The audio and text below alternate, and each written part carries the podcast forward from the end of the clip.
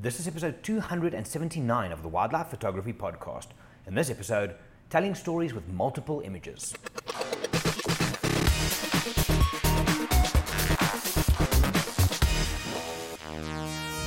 Hey everybody, my name is Gerry. I'm from Wild Eye, and this is day three that I have a podcast back to back. It's pretty good to be back. It's it's still a bit of a catch-up game. I'm not going to lie to you. It's actually a week today that I got back. So the first couple of days I was non-starter, just pretty useless.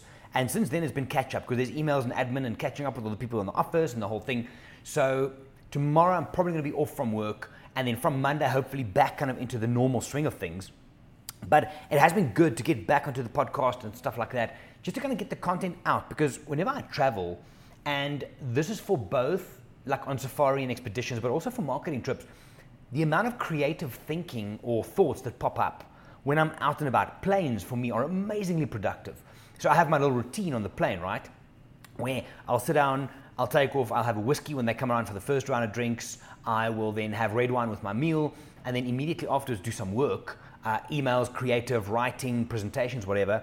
And then from there, I will watch a movie, sleep, and when I wake up, I'll start prepping messages and emails to go out. So the last hour on a plane for me again is making notes and stuff. So it's a super productive time for me, really is.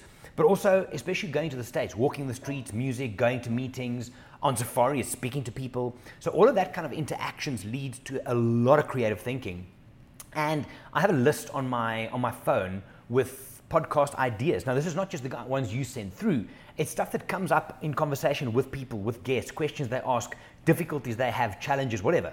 So, there's a lot of them coming up. But a couple of days ago on my Instagram, which is Gerry Van if you want to go and check it out, I asked everybody to give me a single line question as to what topics they would like to hear on the podcast. So, for the last three days, I've just been digging into those, and I have a suspicion I'm going to keep going and just go deeper and deeper because there's some really cool stuff here.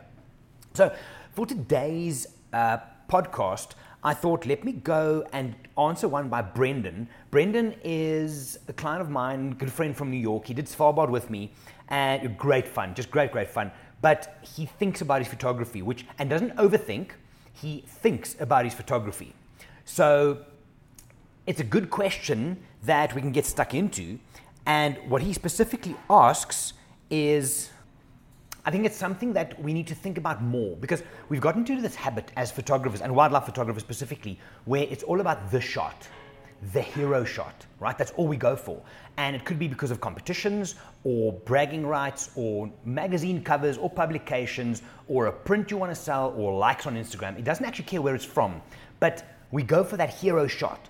And I think by doing so, we're missing a lot of other documentary type shots that might not be the hero, but it could be damn, damn close. And I think it's a big deal for many, many people that they need to look at. So, Brendan's question was telling a story with multiple images rather than just one. Photojournalism, for example. Now, like I said, I think we get stuck on the hero shot, and it's a bad thing because we are dismissing images that, under any other circumstance, or if you go back in your, your own uh, journey, you would. Um, you would think and say, if I got that shot that I just did, which is not good enough now, if I got that two weeks, two months, two years ago, you would have been over the moon with it. Now, I'm all for growth as a photographer, right? I think we should grow. I think we should kind of push our boundaries. We should get uncomfortable and do all those things. But we should stop thinking of just the one hero shot. I think we're losing a lot of shots, guys. I've seen so many people on safari, and then we'll be in, for example, a leopard sighting, right? Sabi Sabi, Masai Mara, wherever and there are so many incredible documenting shots that people miss and they don't even look or pay attention to because they're waiting for the hero shot. They're waiting for the hero shot. So, what I did, just on a little side note, during a, a recent wildlife photography workshop that I ran in the Masai Mara, I said to the people, okay, cool, here's your brief, and this is the stuff you have to shoot for. Let's create a collection for that. But then I also said, I want you to make a species collection. And what that was is simply try and get as many document shots of different species as you can. Now I'm talking mammal species, bird species, reptile species, insect species, tree species, grass species, whatever, right? The idea there, and I only told them this four or five days in, I wasn't even going to look at it, but it made them shoot for more. They looked at different subjects that they normally wouldn't even look at for a hero shot, but they tried to tell stories around that. They, they had a bigger, fatter, more well rounded portfolio at the end of this because they shot more. And it's vital, it really is. When we're in a single sighting, you're waiting for that leopard to yawn. Yet, there's these incredible abstracts. There's the before, the after, but we look for the hero shot. It is such, and look, maybe it's instant gratification in today's world that we kind of go for that, and it's the single like on Instagram or whatever. But I think you are missing a lot of shots. I think your portfolio is lacking for it, and I think you're getting lazy as a photographer because the hero shots, let's be honest, is pretty easy. Look, you have to be lucky to get them and blah, blah. I get all of that. But there it is. Boom, bang, you got it. But to actually work as a photographer and tell stories around a subject that is not as in your face, that's where the real magic is. That's where we have to focus. And I believe 100% that if you do that, if you focus on telling the story of a sighting in not one, not three, but for example, six or 10 images, not only will your portfolio be better rounded and you will have more images to show people and to share, but your hero shots will become better. Because think of it as training. It's you don't any sport that you play. Let's say, for example, basketball. I was up very early this morning and I watched the who played the Rockets and the Grizzlies at three o'clock South African time because I couldn't sleep. You see, but it's not just about the three pointers. That's a small part of the game. That's the hero shot or the dunks. LeBron James smashing down this incredible dunk. It's it's amazing to see, and we want to see it. But what about all the other subtleties? the dribbling, the passes, the jumps, the three, whatever, right? So there's all of that stuff, but we tend to focus just on the dunks because that's the spectacular stuff. However, if everything else is better, you will get better dunks because the game will be more open. Do you get my analogy? Guys, Brendan, it is such a good question and something so many people need to focus on is to create more. Shoot more around a sighting. And what I could urge you guys is when you next head out into the field, Go and whenever every single sighting you get, don't just look for the one, two, or three hero shots. Give yourself, challenge yourself that the moment you sit down in that, sorry, sit down in the sighting, when you arrive in the sighting, right, or the sighting develops, challenge yourself to tell the story of that sighting in six images, minimum, if not 10 per sighting. These are good, solid natural history documenting images, right? Now, if it's a sleeping lion, you can still do it.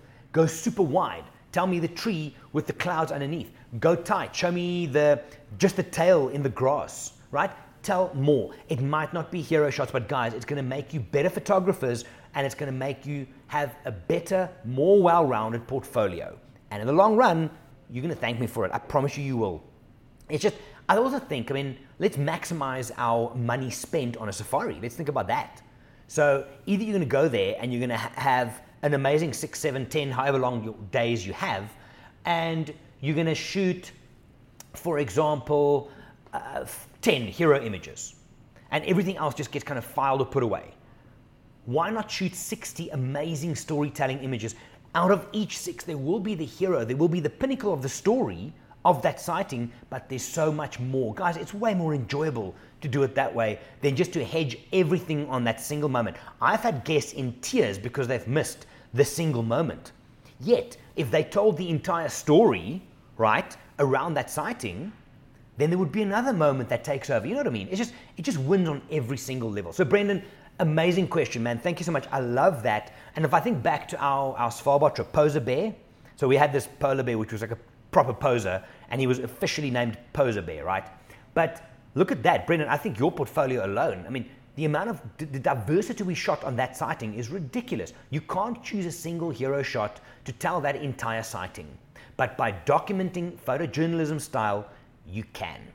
Guys, try it, give it a bash, and then let me know how it goes for you. As always, guys, thank you so much for listening.